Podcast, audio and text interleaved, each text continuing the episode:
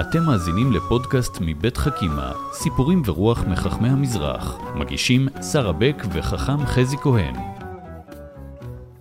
שלום חכם חזי. שלום, שלום. אנחנו היום עם סיפור אה, מרטיט לבבות. כן, ככה, כן. הוא פשוט אה, באמת מדהים. אה, הוא משל. משל, משל שסיפר רבי יעקב קולי חולי, תלוי איך אומרים את זה, מטורקיה, מחבר, הכותב של מעם לועז, הסדרה הידועה של התרגום ללדינו של התורה. הוא התחיל בה, אחרי זה אחרים המשיכו. והוא מספר משל בעיניי מאוד עמוק. הוא מספר על המלך שביקש מהצייר הראשי לצייר דיוקן שלו. הוא ביקש דיוקן טוב, דיוקן ככה, שתופס את הפנים של המלך. פעם לפני לו- שהיה סלפי. בדיוק. היה צריך להשקיע בשביל סלפי להשקיע, טוב. בדיוק. והוא אה, מבקש ממנו לצייר אותו, ואומר, אני אתן לך שכר גדול. והצייר אומר, ציור טוב, כמו שצריך, אני צריך 11 חודשים. והמלך מסכים. לאחר 11 חודשים, המלך שולח שליח לבקש את הציור. שליח דופק בדלת, הצייר יוצא החוצה ואומר לו, תגיד למלך שהציור עוד לא מוכן, אני מבקש עוד חודש הערכה. השליח חוזר, מספר למלך, המלך קצת רוטן, אה, כבר רוצה את הציור, אבל מה לעשות, צריך עוד חודש. עובר חודש, והוא כמובן שולח שליח לבקש את הציור. שוב השליח דופק בדלת, והצייר שוב יוצא ואומר לו, תשמע, הציור לא מוכן, אני צריך עוד עשרה ימים. והשליח מנסה להתווכח, המלך מחכה, אבל הצייר מתעקש עוד עשרה ימים. הוא חוזר, הוא מספר למלך, והמלך כבר קצת ככה כועס, וכבר סבלנותו פוקעת, אבל עשרה ימים הוא עוד יכול לחכות, וביום העשירי הצייר לא מגיע, אז המלך הולך אל הצייר.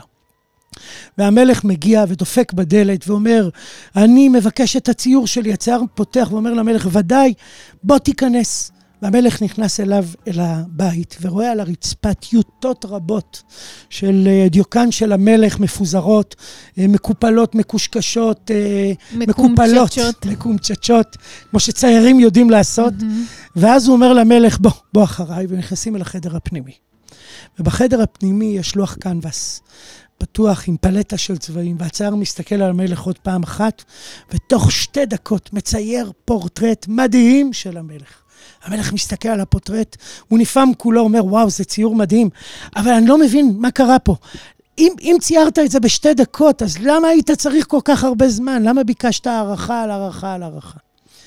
והצייר אומר לו, תשמע, הייתי צריך המון טיוטות כדי שאני אוכל לצייר אותך באופן מדויק בשתי דקות. וכל הטיוטות שאתה רואה עזרו לי להגיע לרגע הזה שבהינף של מכחול אני יכול לדייק בתיאור הדיוקן שלך. מקסים, מקסים. זה באמת משל אה, שמלמד אותנו ש... על התהליכיות. כלומר, אין כזה דבר להגיע לרגע ברגע. נכון. כל הדברים שעברנו, בכל הכישלונות שנכשלנו, בכל הדפים מחיינו שהם קימצ'צ'נו וזרקנו, זה חלק מה... מהתהליך שלנו כדי להגיע לרגע. נכון. אני חושב שיש פה, הסיפור הזה נותן כבוד לטעויות שלנו. הוא לא מזלזל בהם. הוא uh, רואה בהם טעויות, אבל הוא אומר, הטעויות מקדמות אותנו, הטעויות מכווננות אותנו. לפעמים אני יודע לעשות משהו כמו שעשיתי, לפעמים אני יודע לעשות משהו לא כמו שעשיתי. אני יודע מזה ללמוד מה לא לעשות, לכוונן את עצמי יותר. אבל זה בעיניי סיפור, אני אספר לך מתי סיפרתי אותו. מתי סיפרתי אותו? בתפילת נעילה בבית הכנסת שלי. וואו. ולמה בתפילת נעילה?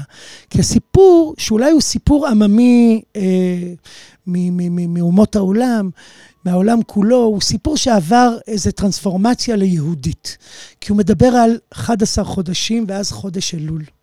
בעצם אחרי 11 חודשים, המלך מבקש את הציור, והוא מבקש עוד חודש, זה חודש אלול. ואחרי החודש הוא מבקש עשרה ימים, וזה עשרת ימי תשובה. Mm, וביום העשירי זה יום כיפור, וצהרי היום זה תפילת נעילה.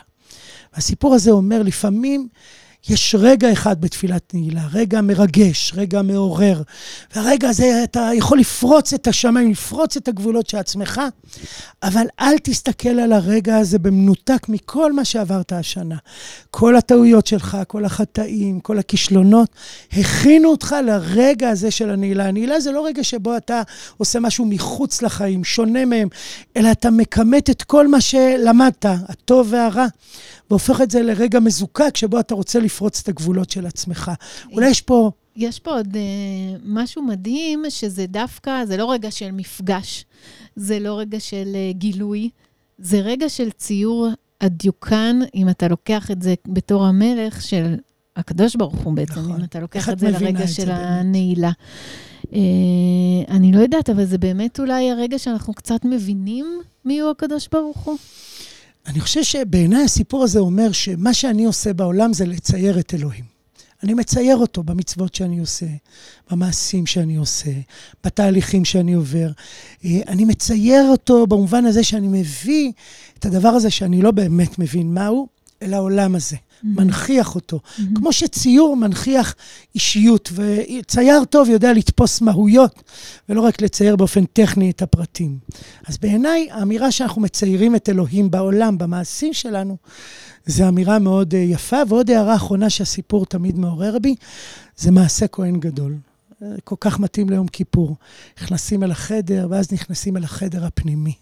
יש פה איזה תהליך, גם באמת בתפילה, אתה מגיע לנעילה, זה רגע פנימי כזה, ובעצם אומר לך, כל מה שהיה בחוץ, זה לא בחוץ, זה פה. זה נמצא פה, כל הכישלונות. כל הטיוטות נמצאות גם בחדר הפנימי, כי בזכותם אני יכול לצייר את הציור כמו וגם שצריך. וגם אותם, אגב, המלך רואה. נכון. המלך נכון. רואה את הכל. המלך רואה גם לא את הטיוטות. הוא לא צריך רק את הרגע. הוא גם... נכון. כן, אנחנו טיוטים. טיוטים כשס... קטנים. כשסיפרתי, כן, כשסיפרתי את הסיפור הזה, הרגשתי קודם כל התרגשות גדולה. באמת, לא כל, לא כל שנה זוכים שסיפור נוגע כל כך בלבבות. אבל הרגשתי שאנשים, אני ראיתי את זה על המבט שלהם, הם גם סולחים לעצמם, והם גם מגייסים לשנייה אחת את כל הפשלות שלהם לתוך משהו של תיקון. זה רגע גדול. באמת מרגש. תודה רבה, חכם חזי כהן, על הסיפור הנפלא הזה. מאיזו מאה בטורקיה? 18. מאה 18 בטורקיה. כן. איך זה מדבר אלינו עד. עכשיו, מדהים. תודה רבה. שלום, שלום. האזנתם לחכימה, סיפורים ורוח מחכמי המזרח. פודקאסטים נוספים תמצאו באתר חכימה מבית מטח, בתמיכת משרד החינוך, קרן אביחי ומשרד ירושלים ומורשת.